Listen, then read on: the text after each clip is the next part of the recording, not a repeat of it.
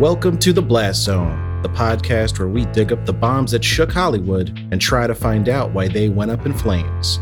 This week, put on some Steely Dan and send your brain to the afterlife, because this is RIPD.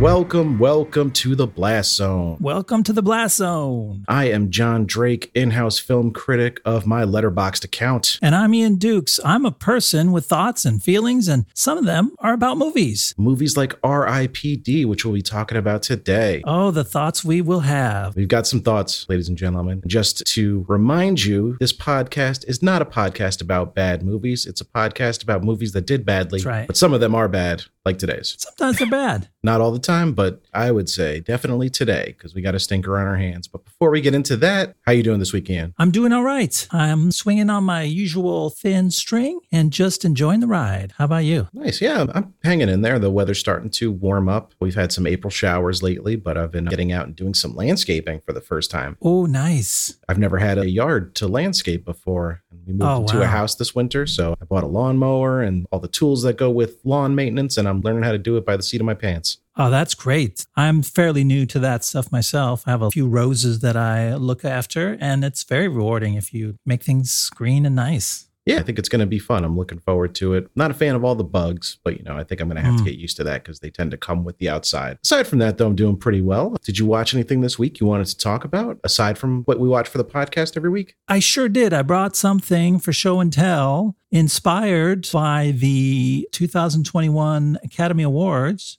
which didn't inspire a lot of people, but inspired me to watch one of the movies that won something. I don't even know what it won because I didn't watch, but I watched Sound of Metal. Uh, sound design, I believe. Oh, okay. Yeah. It was a Yeah. sound centric movie. It was a fine movie. It had a great lead performance from Riz Ahmed and an interesting role. And uh, it had this sort of very indie film story structure, right? Where I felt like there was, oh, this missed opportunity where this guy falls into this situation and struggles to deal with it. But they didn't really set it up. They just sort of showed you where he was and that he was a nice guy and that he was dedicated to rock and roll. But I don't know. I felt like they left stuff on the table in terms of how they could have sucked you into this guy and how his relationship and his sense of identity around being a rock musician was tenuous before his hearing issue struck. Mhm. But it kind of didn't establish that as tenuous. It just sort of showed you how it was ongoing and in a steady state. I, I don't know. That's a weird complaint to have, but it was a cool movie. I get why a lot of people liked it. It was certainly really moving. And the glimpse into deaf culture was edifying and also moving and made the film really interesting to me. Yeah, it's a movie I wanted to like more than I actually did, but I loved Riz Ahmed in it. And I don't think I've ever seen him in anything where I wasn't just immediately impressed and Mhm. taken by his performance.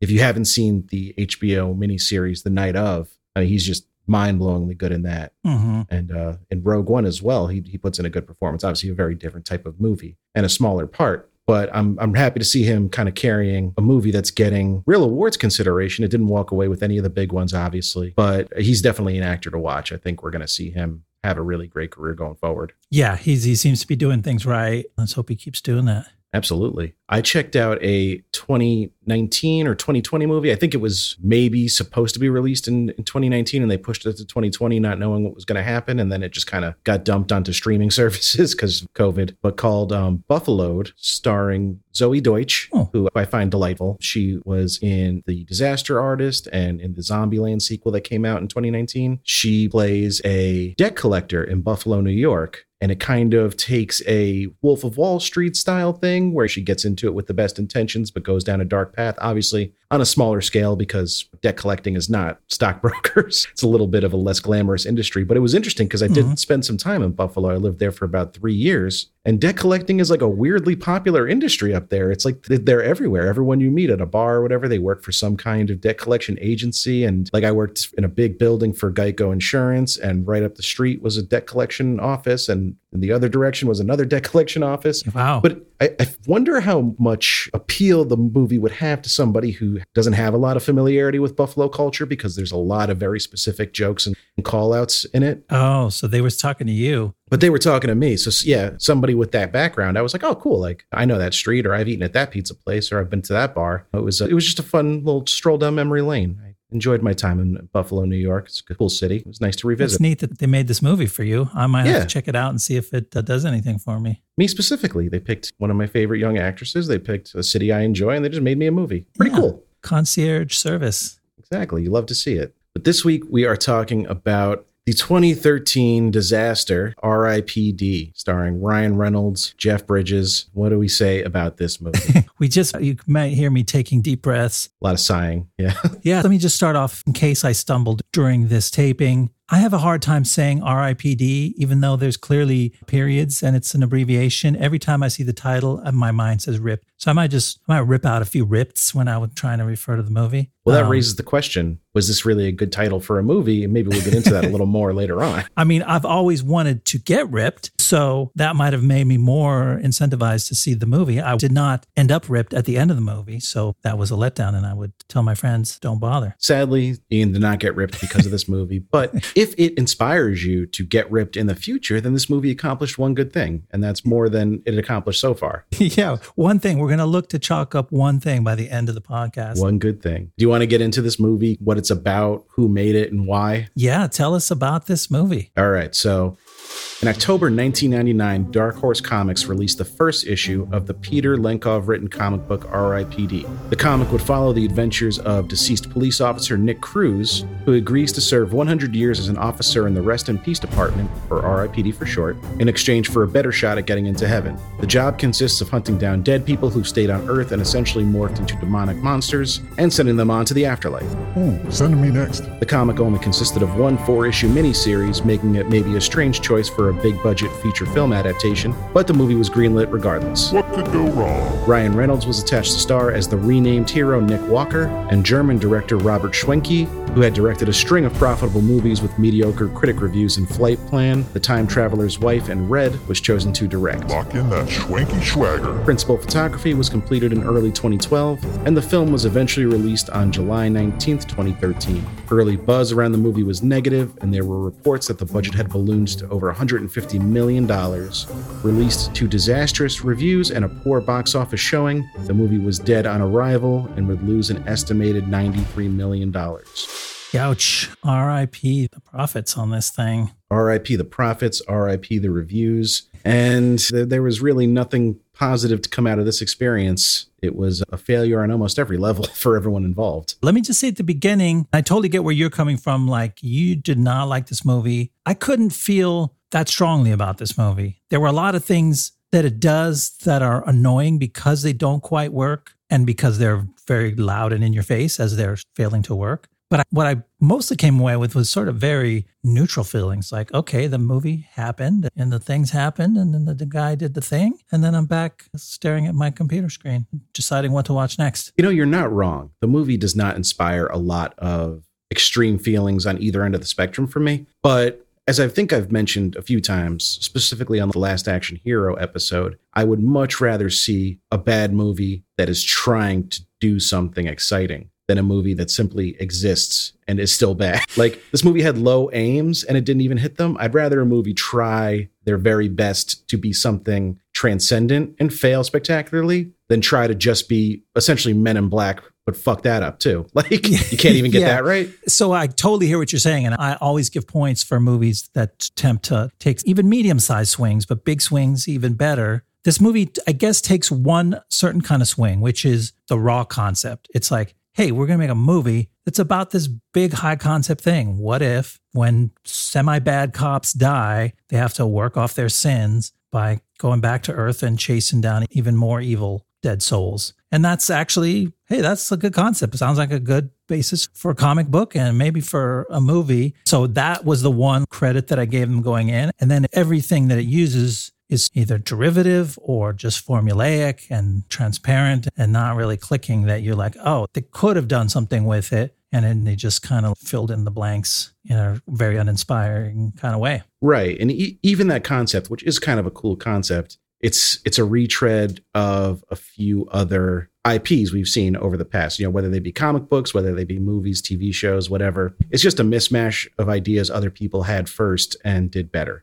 Yeah. Yeah, we'll get into kind of some of the major influences besides Men in Black, which has been called out quite a bit. I read reviews and watched some stuff on this movie, and the Men in Black comparison gets brought up constantly. And that makes sense because it really is Yeah, almost a one to one recreation of that central relationship between the two main characters and you know, that fish out of water scenario. Yeah, I mean, you can't help it. It's everywhere. We're probably going to bring it up 25 times because it's all over the thing. And that in itself is annoying. Just going, ah, yeah, Men in Black did this, and that's very Men in Black. And oh, there was a guy like that in Men in Black, wasn't there? Right. And then, but if you just want to tack off some of the other influences, and I'll say influences loosely more, Mhm. you've got Ghostbusters, obviously. Yeah. You've got Hellboy in a lot of ways. Okay. You've got Pirates of the Caribbean. The main goal of the bad guys in this movie is pretty much ripped from Pirates of the Caribbean. Uh, yeah. You've okay. got the Hellblazer comics with John Constantine and the Constantine movie with Keanu Reeves from all those years ago. Different tone, but similar kind of stuff going on. So interesting. They pulled from a lot of different franchises and just didn't seem to grasp what made any of them popular in the first place. I think that you could have made it work, but you do have to bring something fresh that's more than just, well, our gun is a revolver and Hellboy. Yeah. oh, right.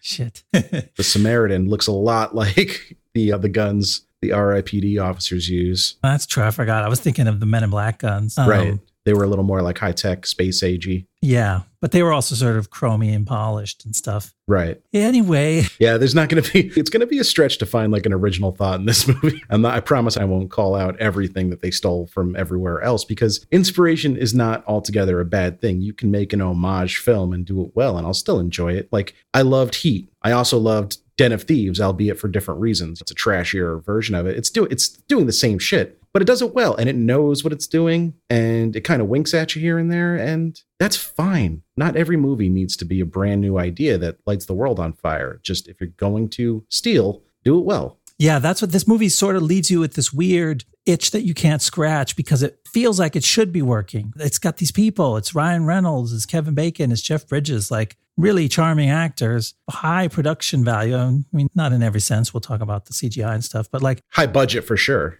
Yeah, it's high. It's a high budget. It's a big production. It's the kind that could work. So you sit there. It's more that sort of wasted potential that gnaws at you, and uh, yeah, leaves you with a weird feeling, like we have, almost as though you're a, a ghost, unable to settle your accounts on Earth and move on to the next realm. Spook.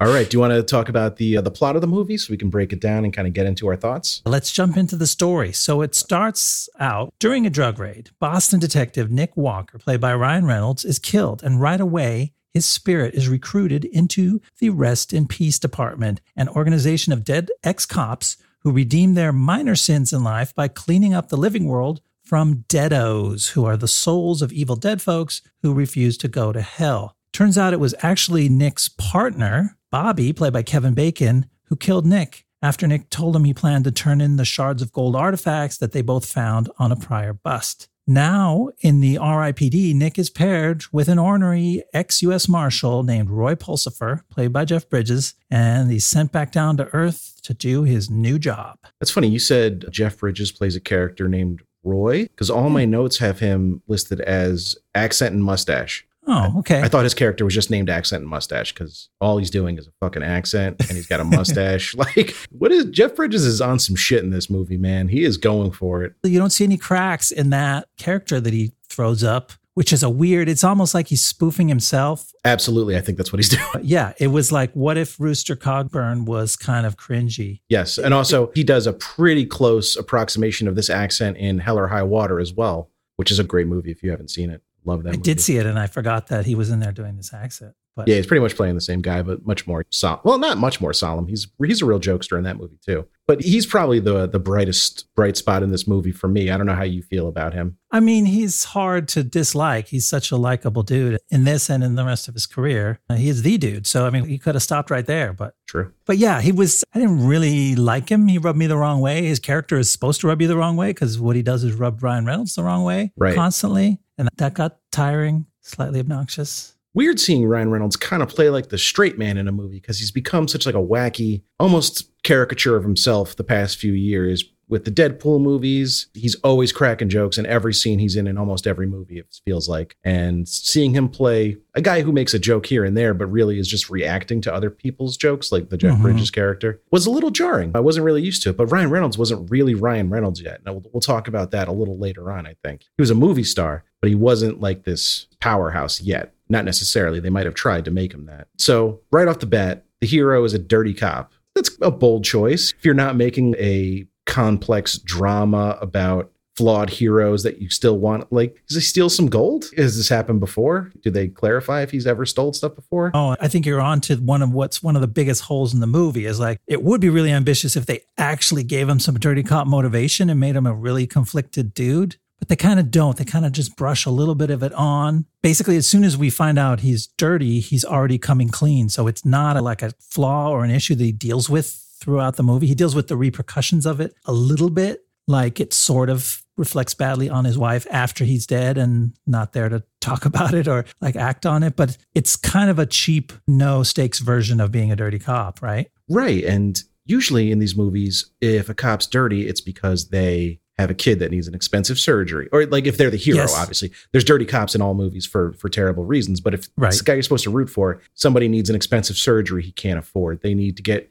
somebody needs to get their brother out of a jam because he gambled away money he owes some Yes. dangerous person. These are all great ideas. You should have pitched these at the meeting. I should have, right? but no, Ryan Reynolds just like thinks his wife deserves like a, a nicer house or something. Like, what is his motivation here? He just wanted some money And they have a killer house. There, you got a sweet somewhere house. in a nice neighborhood in Boston. with a fucking orange tree. Is he an idiot? You know how cold Boston gets in the winter? Give me a fucking break. Also, he's a Boston cop. You ever seen a Boston cop? I've not. they don't look like Ryan fucking Reynolds. They don't even look like Kevin Bacon. They look like what you would imagine a Boston cop looks like. I just, it's It lost Also- some credibility right from the get go. The minute his Yeah. face comes on screen. also there's some whitewashing, changing his character from Nick Cruz to Nick Walker, so Ryan Reynolds could play him. Right. Not really a good look. Yeah, unfortunate when you had a character that could have made the movie more interesting. And that's no knock on Ryan Reynolds. I think he's fine in this. None of the performances are really mainly what I have an issue with. It's just the stuff they're doing, the words they're saying, the actions they're taking that just don't resonate with me at all. And like the first thing it does, it starts with a flash forward action scene where you're in the middle of things and you get that. Actually, that's part of why the Ryan Reynolds thing is disorienting because he narrates the opening sequence and he's a little jokey. You go, oh, it's it's a Deadpool thing. He's going to be funny, you know, Right. breaking in with funny observations.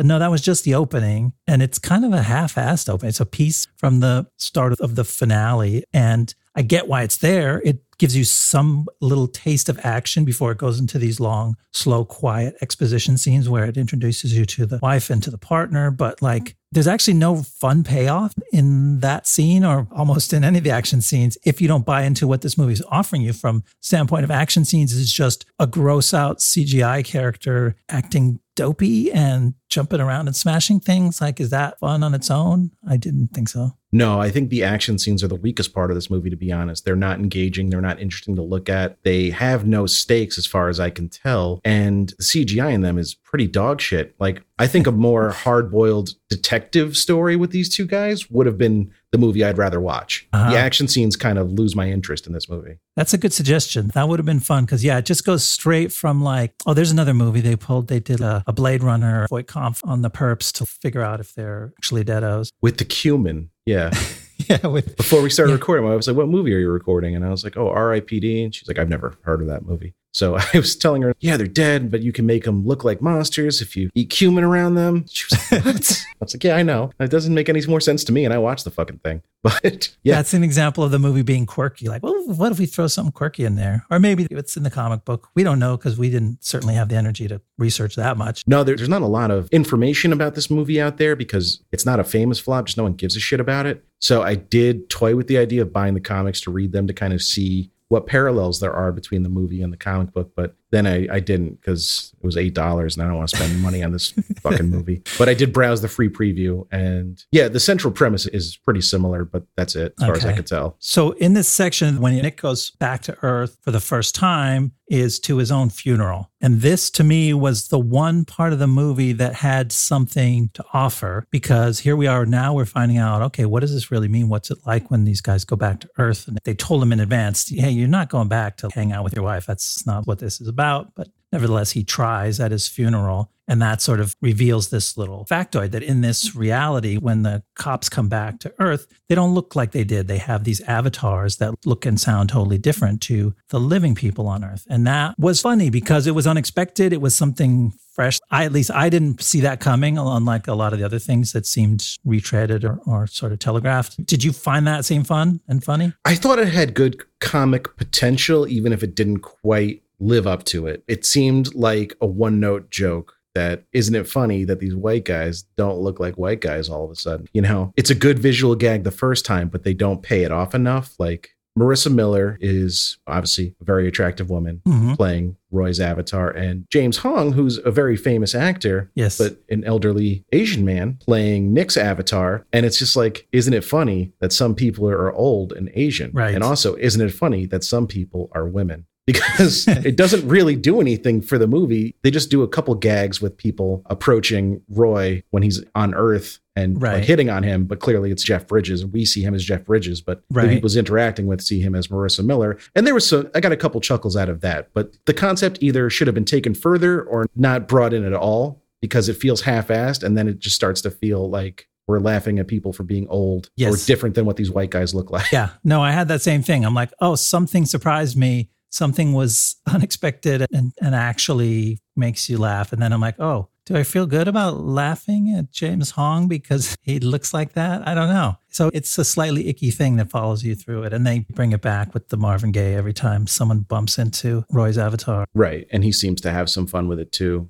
But Roy's got his own sexual kinks, I guess we'll say. He's an ankle man. He Oh, likes that's ankles. Yeah, that's one of his quirks as a character. He loves an ankle. Okay, Um, so well, you weren't fair to him earlier. He's an accent and a mustache and an ankle. That's true. That's true. That's He's got one more another thing, for the list. I don't want to just be all negative. I did think it was kind of cool to see the RIPD headquarters when they're in like the bullpen with all the other RIPD officers, seeing Yes. cops in uniforms that were appropriate for the time period where they were a cop was kind of interesting because you get all these different century spanning uniforms and, and from all over the globe and everything. It was kind of cool to see. Yeah, I agree with you. That was a fun part. And the production designer and costume people had fun with that and did a nice job of showing this broad swath of history and different faces and looks across this police station. It was neat. And then Mary Louise Parker as Proctor, who is the boss, I guess, of Nick and Roy Cephas, Right. who also had a romantic relationship with Roy Cephas at some point. She's really going for it. She's chewing up some scenery, having some fun with the role. Yeah. I'm a fan of hers as an actor, so I didn't mind her being on screen, but it's kind of a thankless role. It kind of was. And that the sort of history that the two of them have feels really forced. Like it, like, oh, we need something for them to argue about. So they just kind of insert a line or two,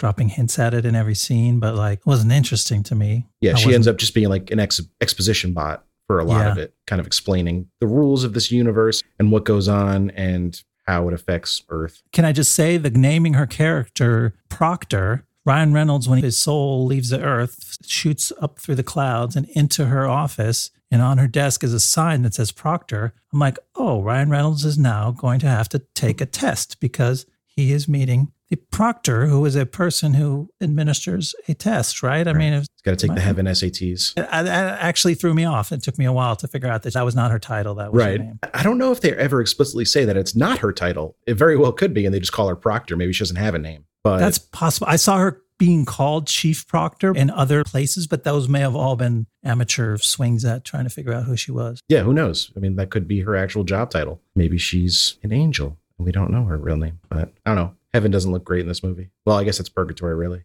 It's a weird mix of things. It's reminiscent of Men in Black's headquarters, big, spacious. No, this movie did something that's reminiscent of Men in Black. Yeah. But then it's also reminiscent of uh, It's a Small World because there's a bunch of weird giant cartoon gears on the back wall that turn. yeah. I don't know. Yeah. All right. so Nick and Roy get to work. They bust their first deado together and find some more of the gold shards. Nick follows a hunch and discovers that Roy's informant is working with his old partner Bobby, and that Bobby seems to be leading the deado effort to collect the mysterious gold pieces. But the partners' police work is overly loud and destructive, and they get in trouble with the higher ups, who also reveal that the gold shards will form the Staff of Jericho, an ancient artifact that will bring down an apocalypse of dead souls back to Earth. Well, the stakes are getting higher if you care. At least we understand what the whole end game of the movie is now. To kind of go back to the first section a little bit, but Was it also painfully obvious to you that Kevin Bacon was a bad guy from like moment he stepped on screen? Yeah, I think so. And I wondered, is that Kevin Bacon's acting skill? Is that his default resting face? I now think he has evil resting face. Yeah, I don't, trust him in anything. I don't care. Like he's always not trustworthy to me. I think that's just maybe I've seen him play evil too many times over the years. Yeah. But I also think when you have Kevin Bacon was maybe the biggest star in this movie when the movie was released, right? I don't know. You could argue him or Ryan Reynolds. It's hard to remember, but Kevin Bacon's a big name. Sure. He's not just going to be the partner of Ryan Reynolds. Like Right. he's going to have he's going to have a role to play in the whole arc of the storyline. So if you use that logic and you know from the marketing campaign that Jeff Bridges is really the partner, it stands to reason that Kevin Bacon's going to be the bad guy. Yeah. And I think, I mean, does he do anything outright sneaky in that first locker room scene? I feel like he, if he didn't, he just telegraphed it well with his eyes. But then it doesn't take him long to kill his partner. So, like, Yeah, you don't get a ton of buildup after that locker room scene, so it's hard to say. I can't Yeah. remember. This movie's not memorable. Yeah, they go straight from the guy taking off his towel to get in the van. We're going down to bust the drug the meth, the meth dealer or the Yeah. meth cooker. At least we give the mo- movie that much credit. They didn't waste time there. They didn't like No. set that up. That just a guy runs in the room and it's like, the big meth dealer is, we're going to take him down now. Get in the van. Like, okay. Yeah, the movie's a relatively breezy hour and thirty six minutes, which you know, blessings, Yes. blessings on them for that because this movie was much longer. I don't know. I might have tapped out and said, "Sorry, Ian, we got to cover another movie this week." but let's get into like the language that they're trying to develop in this world to make it feel a little more lived in. I imagine, but like Mhm. the term "deado," I don't like it. It doesn't feel right. It's not like any snappier or faster than just saying like "dead guy" or like "dead person." No, I had the same thing. I'm with you on it's. It feels icky. For why does it feel icky? It's not a big word. I guess It's because it feels like a slur almost. I don't know. Like maybe. something about it just doesn't. It doesn't work. I every time they said. Deado, like it kind of took me out of the moment. I just wanted them to be like, just call them a fucking ghost. They're ghosts. And I get it, like you're saying, the the movie needed its own sort of lingo, especially if you're establishing that hey, you're being welcomed into this uh, secret world where all this big stuff has been going on without your knowledge. They all have to talk their talk, but none of the things are really fun. They talk about the the deados. They talk about leaving some soul stank. Like Yeah. that's how they corrupt the living world with their evil. And it sort of rots plants and bubbles the wallpaper and breaks the elevators. That little, I did like the little detail about if a Deado's around, you can kind of look for those signs. Uh huh. But yeah, calling it a soul stank doesn't like that. Sounds like it would have been the name of a fucking like 311 album. Actually, that took me back. It's like, oh yeah, I think I saw Soul Stank open for Sublime with Rome in 2011 or some shit. Yeah, none of these little cute terms that they're trying to make stick are working for me. It just it didn't feel authentic. It felt like what they were trying to do, which is they're these aren't like written into the script because they help the script. They're written into the script because it's like, oh, it's gonna it's gonna do some lifting for us and make this world feel more lived in. But when you see the seams that clearly, it has the opposite effect. yeah, all the pieces are there. They just it shows you what happens when you put all the pieces in, but yet the gears don't really turn for you. And then there's weird jokes like there's this recurring bit where Roy tells the, the old guy tells the young guy to stay frosty or get frosty or what he uses this actually fires off such a set of like uh, terms so fast. He's like, get your snowman on, get frosty, get icy hot. And Ryan Reynolds goes, Why are you? It sounds like you're throwing cop terms at me. And yeah, that's actually the audience reaction. Like, what are you doing? Why are you talking like this? Did you get what the joke was supposed to be? No, I mean I've heard the term "stay frosty" before, like in a similar context, but it just keeps piling on top of it, and it did not work for me. I think it's like the old guy is trying too hard to be hipper than the young guy, but he's not really hip. But you can't tell if he's supposed to be failing or he's supposed to actually have embraced it so much that he's ahead of the curve of Ryan Reynolds. It's just kind of like he's just saying some things because they thought it would sound funny to come out of his mouth. Right, like he wouldn't have known those terms when he was alive. Like they didn't have refrigeration then. He doesn't know what fucking frosty means. So Yeah, he's got this weird mix of like old and new. And then he throws in a joke later about Did you ask Bobby to come to your house to delete your browser cache or clean the porn off your hard drive? Another modernity sort of thing that they never quite established. Like, does Roy have a passion for the modern world that he's now trying to pick up and show off all these things? I mean, his portal to Earth is in a VCR store, which is a dead technology to us, but would be mind blowing to him. Yes. So what what he kind of enjoys and understands about the modern world and modern technology isn't really clear. It doesn't hang together, at least from what we could tell. Then there's some scenes that were just stupid for the sake of being stupid and overly sophomoric. Like Ryan Reynolds kicks a deado in the balls and then the deado farts. Like they have Oh, gas God. in this movie too. Like he's fucking dead. And he's been dead for a while. Not like recent dead where I know sometimes you expel some gas. Right. But that's just come on, man. Could have been justified. It was just, they were definitely going for this sort of juvenile gross out thing. The weirdness of the CGI of the deados to me seemed like a choice that they were sort of drawn in a cartoonish fashion rather than being as real or frightening as they might have otherwise been. Sure. but it made it's another thing where you're like okay who's this movie for it's got this whole storyline about a man and his wife and feelings of betrayal and what he did to make their life better which is not interesting to 14 year olds and then it's got kicking the balls gross dead guy fart jokes Right. like who are we aiming for with this thing Do you find us asking that question often with these type of movies? I think Yeah. we're, we we might have hit upon something here. Yeah. When we write our fucking thesis when this is all over. I feel Yes. like pick an audience and appeal to it might be the main crux of it. yeah But yeah, I, th- I think making the CGI cartoonish is fine, except for when it's not supposed to be cartoonish. Like when Ryan Reynolds dies and he falls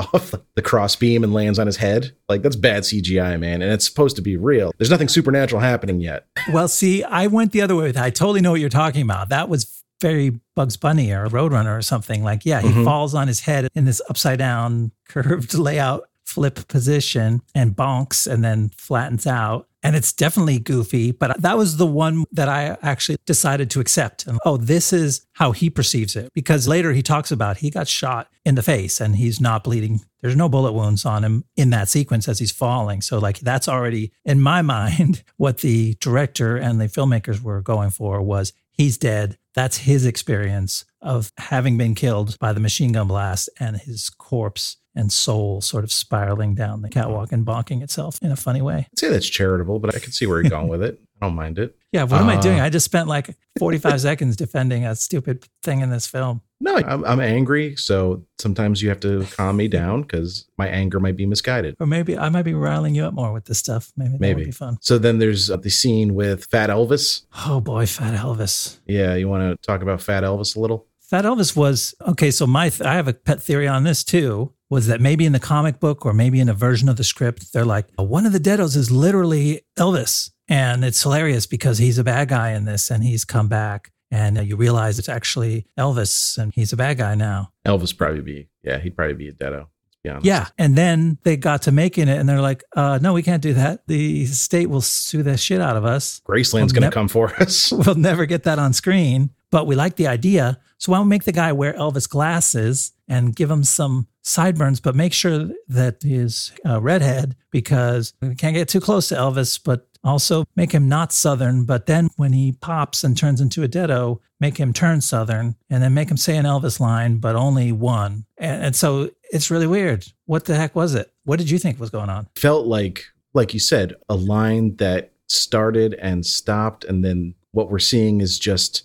the weird remnants of a written but ultimately not completely filmed storyline, maybe. Uh-huh. Like it, it really feels like a half baked idea. And like all the deados are dopey. Like the guy started out, he could talk in complete sentences when he looked like a person. And then he snorted the cumin. And then after that, he just went, right? Like, Yeah. And that's what they all talked like. It's like they lose their humanity even more and they, they lose whatever intelligence they may have had. I guess, but not Kevin Bacon. Well, the inconsistencies with Kevin Bacon's character and his dead form will come up shortly. Anything else in this section you want to talk about, or you want to move to the end? Now let's move on. So, despite the fact that they got suspended, Nick and Roy keep on working the case as cops do in these stories. They go ahead and apprehend Bobby, bring him to the RIPD station, whereupon Bobby springs his plot. He, he went there on purpose. He actually frees himself, plus, he frees all the remaining gold shards that were stored in the evidence locker. Avengers. Dark So-. Oh. So they keep it down back there. So then Nick and Roy chase the Deados to the top of a building where they face off in a massive final showdown. And guess what? The good guys win. Eventually, they destroy the staff of Jericho and they kill Bobby, and everyone's okay.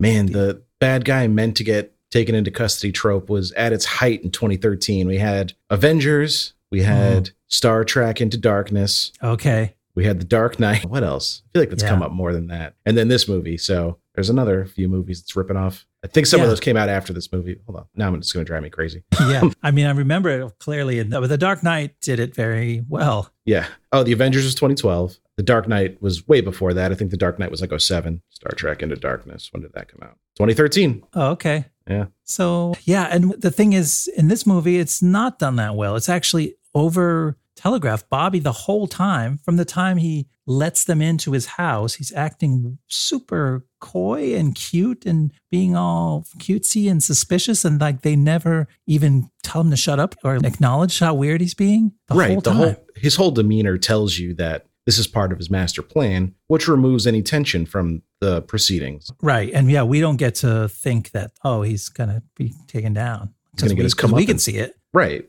They're clearly telegraphing that he's not worried at all. So why should we be worried? Because this whole scene is clearly just part of some grand scheme. Yeah, he's grinning. Like this is a character who's a little bit surly, tough guy cop. We haven't even seen him smile the rest of the movie. He smiles from ear to ear the whole time, from the moment they set foot in his house to apprehend him until he springs the trap in the police station. He's grinning like an idiot. And then he, so he's been dead for so long that when they finally take off his St. Christopher medallion, which through some plot device explanation keeps him from going full deado Right. and keeps things around him from decaying, his house like breaks in half and crumbles. Right. But then when he finally goes deado, he's just looks a little different. He's like slightly taller and he's got a gash in his head and some weird scars, but Some- still looks like. Kevin Bacon. Is Kevin Bacon in his contract just like, look, if I do this, I better look like Kevin Bacon the whole time. I'm not going full CGI Yeah. creature. That's a good question. Was that a vanity thing or was that so the other thing that you made me ask when that happened is that the first time a guy pops, to use the cool lingo, that they're going with. he his mouth like turns into this big gross disgusting enormous mouth. And roy points out this is what happens because whatever they were in life it gets exaggerated in their features as the deado. This guy was clearly a snitch. They like established the reality that the rules of this world are that you can tell what a deado did in his real life. So like mm. by the time we get to bobby at the end of the movie we've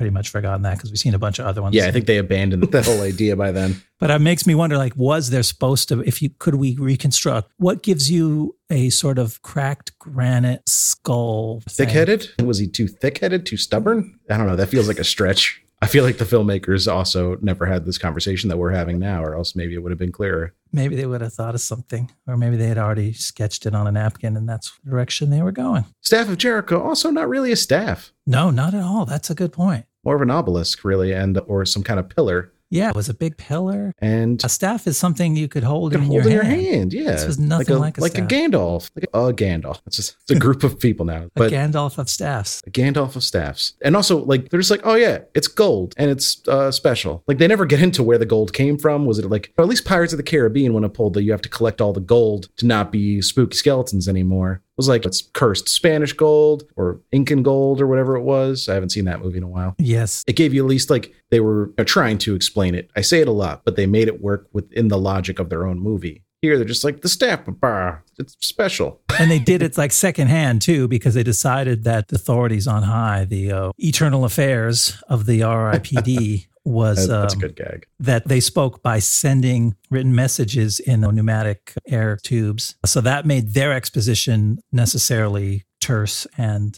kind of cold because proctor had to just read it off. A sheet like oh well, thousands of years ago there was a staff of jericho and it was bad bad staff. Don't let it get built again, is what they wrote. I find pneumatic tubes like that though super interesting. I don't know. The whole mechanism fascinates me. I'm Yeah. easily I'm easily fascinated, I guess. And every time I see them, I'm like, oh, the mailroom. I don't know. Maybe I'm, it's from Elf. Yet another movie. We should have been keeping a running score. If you are one of our premium members who gets to see the special secret Ian show notes that have incredible depth of uh, catalog of everything we do, check the show notes. You will see all of the references that we've dropped so far. There are no special tiers to see our special show notes. We only put out one set of show notes and they will not include any of this information. Don't listen to Ian. Because no one has signed up for my ultra Patreon tier yet, but one day they will. There's not even any information about how they could sign up anywhere. It's on the special show notes. Do you see the problem here? Got a bit of a circular logic going on. We're a new podcast. We'll work this stuff out. Give us time. So, especially at the end here, I noticed the CGI really coming apart and not quite working for me. This whole car chase scene they have at the end. Is there an explanation for why their car is essentially invincible? Is it a special car? Do they explain that? And I missed it? I don't think so. I don't know, but I do know that the cars in Men in Black did some cool, crazy stuff. And so they should probably do it in this movie. Yeah. I mean, that's probably about as far as they got to. so, but then never mind the car being invincible. We have Roy and Nick fighting on the rooftop, and neither of them has any weapon that can hurt the other. So they're just fighting for no reason. There's no stakes. That's a good point. Nick's not trying to shoot Bobby. I guess when shooting, how do you kill Nick at this point? I don't even know. Can he die? I noticed early on that Roy says, Here's the bullets, and you shoot him in the head, and that sends him back to wherever. And he says, They won't hurt living people, but they will hurt us. But do the Deados have those same guns and bullets? They do, yeah. I remember the one guy had a minigun, like a Oh, right. He had a gun. minigun. Was he shooting those glowing white bullets? Maybe he, He was. was. He was. Yeah. So they have those. Okay. But either way, Bobby's not trying to shoot Nick at this point with a gun, and Nick's not trying to shoot Bobby with a gun. So they're just fighting, and they don't even seem to be like hurting each other. Like they're dropping increasingly heavy things on each other. But so what? So fucking what? This is the big fight at the end of the movie? It doesn't mean anything. There's no way for them to hurt each other at this point. They're just wasting our time. Yes. In the same way that Bugs Bunny was wasting our time way back when. Yeah, but Bugs Bunny didn't have a $154 million budget. It didn't take up 96 minutes of my fucking life. So He was funnier. and he was funnier. Yeah. Yeah. he was like he was a little wittier. But that's the problem. No stakes at this end fight, really. The stakes are about them activating the staff of Jericho, but the fight between Nick and Bobby just feels like the filmmakers felt like they had to make them fight, so they're going to fight even if they're not actually trying to hurt and or kill each other. Really, Yeah, and it gets back to the main problem of the movie. There's no literal stakes, like their lives aren't at stake, and their their characters aren't at stake, right? They're just trying to bust through obstacles, which often happens, especially in the final act of action movies. It's mostly about the obstacles and doing literal fights, and you have to get from here to there, and you have to get past these bad guys. But there's not like, oh, if Ryan Reynolds doesn't finally realize that he should have really something, then he'll never beat the bad guy. There's nothing like that. It's just like, right? There's no hero's journey. It's just I want to get into heaven eventually, so I got to work for this company. keep keep fighting until Jeff Bridges can pull the thing out and help me. It felt very much guy. like they thought they had a good premise and they were like, we'll make the movie, whatever the villain is, whatever the central conflict is, doesn't matter because the premise is cool enough. We'll work on all that in the sequel. And then it lost $93 million. And of course, a sequel never happened. And this is what we're left with. We talked about maybe uh, Kevin Bacon's weird Deado look was in his contract, and he required that he didn't get too ugly for the Mhm. final scene. I have another theory, another fan theory, to the extent that fans exist for this movie. My Right. fan theory is that Jeff Bridges was lured into signing this deal because they told him, buddy, you get to write a song and you get to sing it in this movie. And at the beginning of the third act is this low point, quiet scene. Nick and Roy lounging on some chairs down by the river and lamenting the way everything looks hopeless. And Jeff Bridges pulls out a little concertina accordion and starts singing a song. And Yeah. it's dumb and it's not very good. Now, Jeff Bridges, he's an accomplished songwriter and a pretty good one. But Yeah. this is not his finest work. And it's a parody song, right? It's got a joke in it about the coyotes that's fucked him if you find that funny. They never say the word in this movie, but they heavily allude to it. They did not want the rating that came with saying that word, but and I didn't want to say that word. they made love to his skull. I may bleep it. Don't Yeah, bleep if, it. If you didn't hear what I said, you can figure it out by now. Skull fucked. But anyway, yeah, Jeff Bridges wrote that song. He co-wrote it with T Bone Burnett, who, if anything sounds slightly Americana or rootsy in a movie, T Bone Burnett is somewhere lurking behind the scenes. He's a regular collaborator with Jeff Bridges in his actual musical career. Did he collaborate with him in Crazy Heart? I think so. Because that's a good was movie. Yeah, I haven't seen that. I've seen some scenes from it. But yeah, I think Jeff Bridges is a much more entertaining singer in that than he is in this one. But whatever he got, he got his song. It's in the credits. And uh, good for you, Jeff. You got something out of this movie. You got something out of this movie. We didn't. And that's RIPD. So see you next week. No, I'm kidding. We got to talk a little bit about the production of the movie and the release of it and where everybody ended up for. Yeah. So we mentioned critics did not like this movie. 13% on Rotten Tomatoes. That's really low. Yeah, I read every positive review because there's only like six. Okay.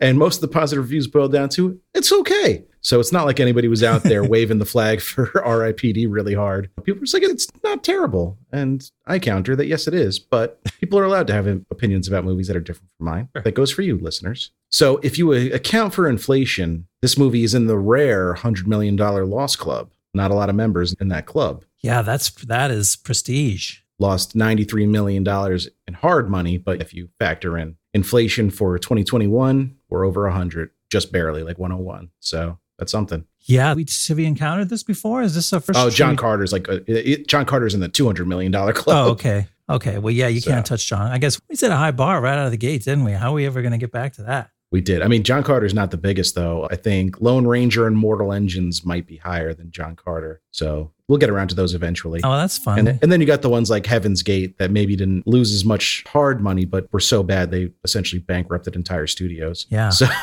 I have that to look forward to. But this is a pretty good. This is a nice big milestone movie. nice big bomb, yeah. So Lenkov had written several movies prior to writing the R.I.P.D. comic book. He wrote Demolition Man, a movie I actually pretty much enjoy. I, I like that movie. It's not perfect; it hasn't aged 100 percent great, but you know sometimes you have to appreciate a movie for the era in which it was made. Sure. And Demolition Man was a lot of fun back then. He also wrote Universal Soldier 2 and 3, not the original, and a uncredited rewrite on Ballistic Ecks versus Sever, one of the biggest bombs of all time. Oh, I hope we get to do that one. Well, we'll definitely do that one. I tracked down a copy of it, so Oh, it's such a bomb that you like you can't even stream it. yeah, it's not like nobody nobody really has it streaming. Lenkov did not return to write the four issue prequel comic series, which was called City of the Damned, to tie into this movie. He doesn't seem to really be a comic writer by trade. I think maybe R.I.P.D. was kind of just a, a fun distraction for him originally. So not a comic book writer. What he does seem to be is a real piece of shit. Wow. So he had signed a deal with CBS TV studios in 2011 and was the showrunner for such great shows that I never watched, like MacGyver Okay. and Magnum PI. Those are all fucking remakes. I just realized that while I was reading them off. I did all this research. I was like, these are all shows from like the 70s and 80s that he just remade. But that's neither here nor there. He was uh, fired in 2020 amidst allegations that he fostered a toxic work environment.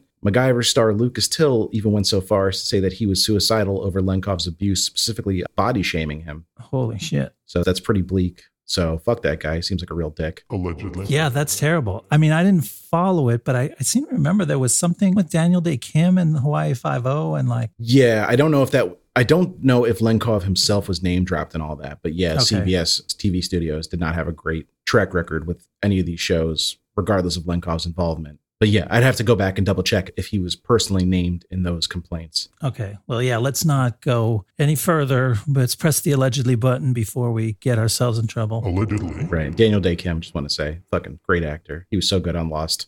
He's super cool. Yeah, I loved him. on and then that. Interesting, Zach Galifianakis was cast as Roy, but he had to drop out for scheduling conflicts. That's a very different movie, isn't it? that would have brought a really different energy. Galifianakis always brings his own bubble of meta observation around him, and just to have him on that set, like looking at all this shit, would have actually maybe made it all funny. Yeah, I think it makes it a funnier movie. I don't know if it makes it a better movie. I'm It could have still been, yeah. It's hard for me to say that like taking Jeff Bridges out of a movie will ever make it better. Now, that's a bridge too far for me. I'm, Yeah. but it certainly is a different movie. Maybe you have Zach Galifianakis and Jeff Bridges as the two leads. have Zach play Nick Walker. Could be fun. That would be unconventional and really funny. Then Jodie Foster was uh, considered for the role of Proctor, eventually going to Mary Louise Parker, as we mentioned. But I don't think that changes the movie drastically. They're both good actresses. They both can handle that role pretty well. They do stoic well. They do authority figures well. I, I don't think that's a huge shift in either direction. It's harder for me to picture Jodie in the sort of over the top absurd part of this, but she's quite an actress. She could have pulled that off. Yeah, I don't doubt that she could pull off any role, really. Yeah. So the movie was not screened in advance for critics, which is always a good sign. And then Jeff Bridges was actually asked about this movie during a Reddit Ask Me Anything discussion, which is, for the unfamiliar, it's basically a pretty cool, like, open source interview on Reddit where you can ask an actor questions. And if he wants to answer your question, he'll just reply to your post. They run for a couple hours usually. I think they were a bigger deal a few years ago than they are now because Reddit's had some issues and some stars don't want to be associated with it. But like in the Right, early yeah. 2010s, it was a big deal. See, you'd see it for a lot of movies. Yeah, AMA. It's a legit thing. And so he was asked about his involvement with the movie. He said he enjoyed making the movie with the cast and the crew, but said the studio interfered with the movie. His exact quote was, The suits just cut it against the grain and I thought screwed it up, called the film underwhelming. So it's not like he had any big misconceptions about this movie and, and what it ended up being. But, and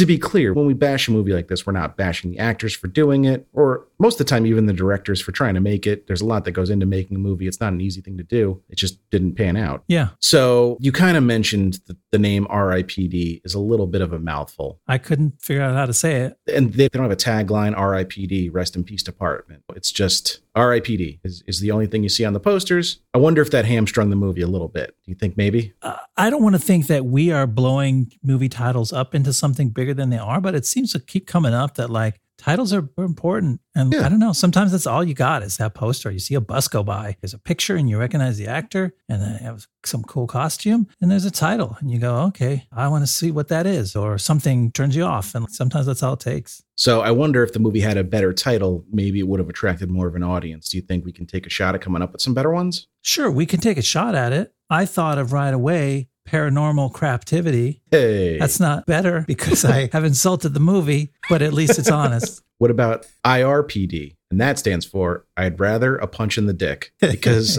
I'd rather get punched right in the fucking dick than watch this movie. Again, probably not going to draw new, more of an audience, but We may have misunderstood the assignment, but it's funny. I would have still called it RIPD. Funny that you had one like that. I would have kept it RIPD, except that in my case, it stands for Rescue Ian Paul Dukes from this movie because I need to get out. how did I miss that your initials are in the movie title? That's great. I have Ghostbusters, comma also. Just you know, it's not Ghostbusters two, but it's Ghostbusters also. Oh, yeah. Yeah. It is also that. Very much so. I had uh, ACAB, ACAB, which stands for All Cops Are Beyond the Grave. Hey, here's a good one in this movie at least. They were. Even Kevin Bacon's dead, and we don't know that till the end. That's true. They pretty much all were, except for the naked guy in the locker room. My last one is pretty straightforward. Deadpoo.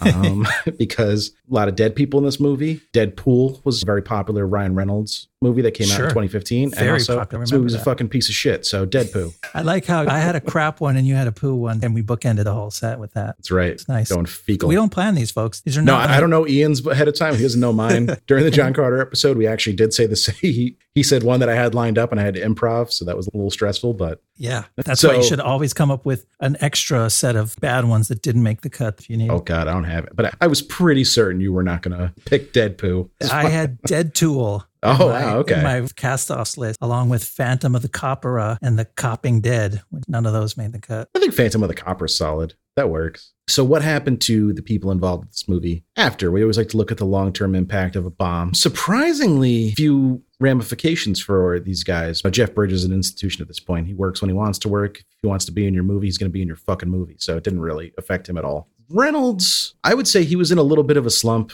when this movie came out and immediately after. The three movies he'd starred in were The Change Up, which made 75 million on a 52 million dollar budget. That's bad. I know that sounds like it made money, but when you factor in marketing prices and theater cuts, it did not. That lost money. Not enough. Yeah. Green Lantern made 219 million on a 200 million dollar budget. That's a huge bomb. That's a Um, famous stinker. I have not yet seen it, but I look forward to. I think I might have once, but you know, absentmindedly had it on in the background. It didn't spark the desire to rewatch, and so that that might be in the hundred million dollar club. I've got to crunch the numbers and, and do some be. research. But and then Safe House with Denzel Washington was a modest hit, and then this came out, and then he started doing some real low budget movies. He did. The Voices, The Captive, and Mississippi Grind in 2014 and 2015. I haven't seen The Voices or The Captive. I do really like Mississippi Grind, but it's a small Okay. movie. It's like a gambling drama with him and Ben Mendelsohn. Uh, really cool little movie. I think it's on Netflix. It was when I watched it. But then he had sci-fi thriller Selfless was his next kind of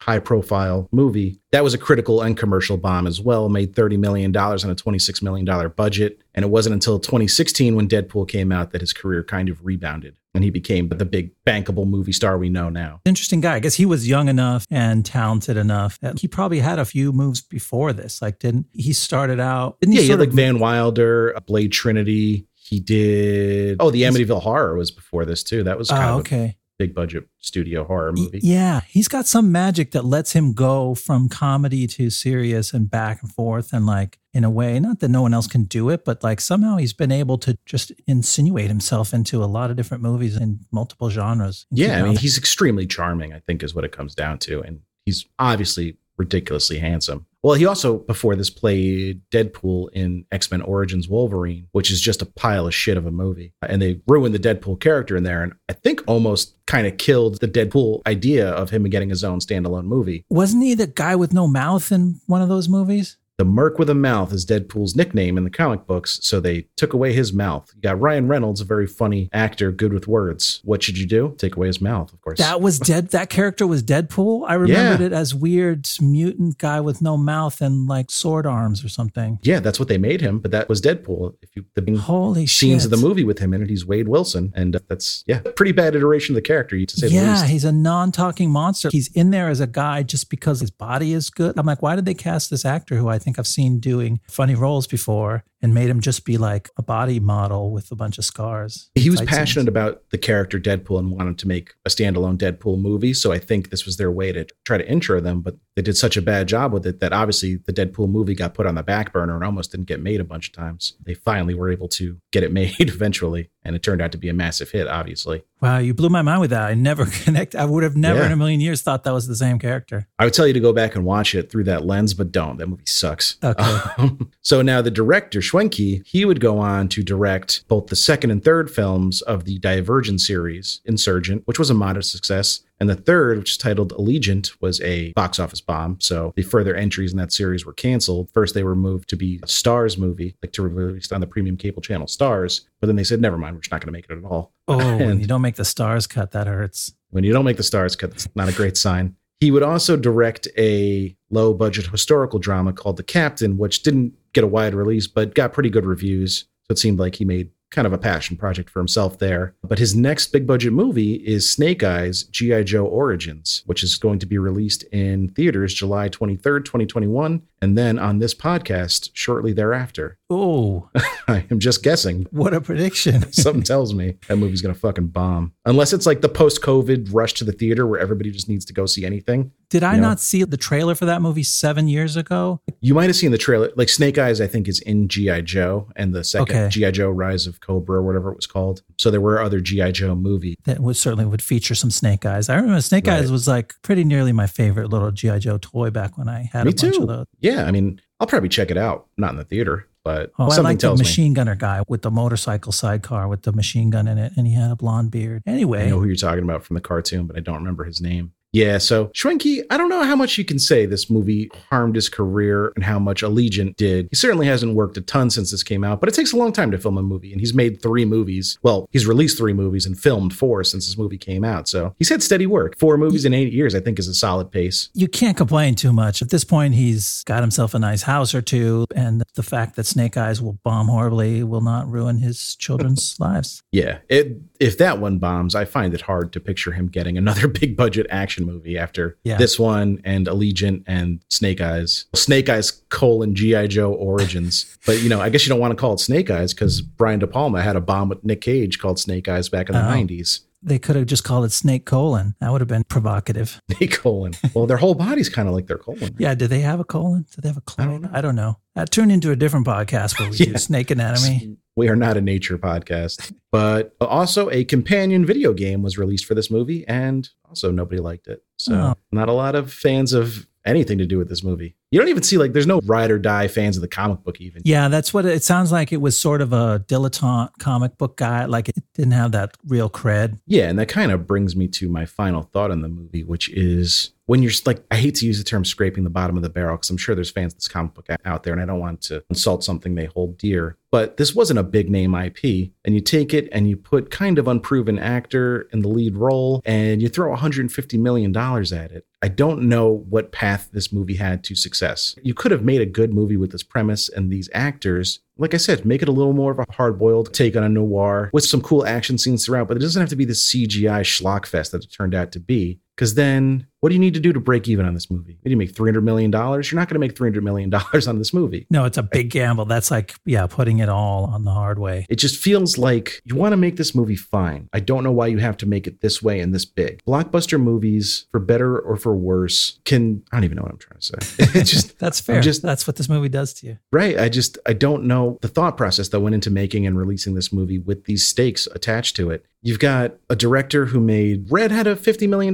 budget, modest hit. He's made he hasn't made any big action spectacles like this that have succeeded. I think he kind of found his wheelhouse with these kind of mid-budget action movies for adults Right. and that worked for him. Reality based. Reality based. I mean, whether you want to to- call red reality based, but you know, it takes place in the real world and it follows at least ostensibly the logic of the real world. What makes you think he's the guy to helm your $150 million ghost PG 13, but mostly for kids, but also there's some subplots they won't understand action movie with Ryan Reynolds, a guy that is not a proven box office draw at this point in his career? Yeah. And then people's careers get fucked up over decisions like this. I don't think it's that hard from a studio perspective to see this going off the rails way ahead of time. And I know they know they had a stinker on their hands because they didn't show it to critics. But why did it even get to that far before you realized that you had a bad movie on your hands? It just speaks to like the hubris of Hollywood, I guess, is really what this movie is indicative of to me. As soon as you watch this movie and you see what's going on, you hear the Hollywood scenes, the hypothetical scenes in your mind, the producer pitching it. It's like, what if Men in Black and Ghostbusters had a love child? And you, just see people salivating over, oh, yes, do that, go do that thing. And like, it's not that easy to do that thing. But I don't know, when you have the budget, I'm thinking like, it's not that easy. You just have to sort of settle for whatever director you can get attached. But like, if you think you're trying to recreate the success of Ghostbusters or Men in Black, like iconic films that are like comedy first with special effects and a crazy world as the sauce, drizzled heavily over the top of that, but they're great comedies at heart. And not to interrupt your final thought, but Yeah. think about how much time Ghostbusters and Men in Black both spend setting up the world before the crazy shit starts happening. Ghostbusters is like an ensemble comedy for 40 minutes. Yeah, it maybe spends too much time hanging around, but audiences had different attention spans in the 80s. Yeah, and Men in Black goes to great lengths to make us like and sympathize with Will Smith before he starts hunting aliens. Meanwhile, all we know about Nick by the time he dies is he's married, uh, his wife doesn't like to wear pants around the house, and he's a dirty cop. So to tie that into my final thought, and not to belabor this movie too much, but even if you can't make the story and the world and the special effects aren't that great and don't really grab people, the comedy maybe doesn't really grab people. We, you could still do in action movies is give your heroes some kind of journey. And it seems cheesy when you look at it from the structure of it, but like give your hero a flaw that you see is wrong and that you see got him into this trouble in the first place. Nick's flaw kind of was what got him into trouble, but actually he didn't deserve to be shot in the head by his partner. And his flaw of wanting some money, like you said, is not really set up. He wasn't in need. We hadn't even met his wife. And so it all happens off screen. He made that one mistake. He disavows it. The second scene of the movie, he's like, I was wrong. I shouldn't have taken the gold. It's like, oh, thanks. You just grew. But now the drama starts. Roy has a ton of flaws, but he doesn't change because he doesn't need to change. He just fights harder and shoots harder. So there's no change. So there's nothing like on the line at the end of the movie to see if they're going to overcome their things. And then on top of that, there's like no irony. The heroes succeed because they try hard. The bad guys fail because they weren't strong enough. Everything is straightforward. There's no real twist between expectation and reality. And so it just leaves you cold. It's been loud, it's been in your face, but it's been cold in my heart, is what I would say Cold like a dead body, maybe? like a dead body that needs to shuffle off this mortal coil and ascend to a peaceful afterlife and not come streaming down a cloud tunnel later in the movie. Well, I'm about to ascend to a peaceful afterlife of smoking a joint and going to bed. that sounds nice. So, thank you guys for joining us this week for RIPD. Please remember to rate, review, subscribe if you're enjoying the podcast, and if you can do that on your podcast platform of choice. please do it. And thanks for joining us. We'll see you next week in the Blast Zone. See you next time in the blast zone. The Blast Zone.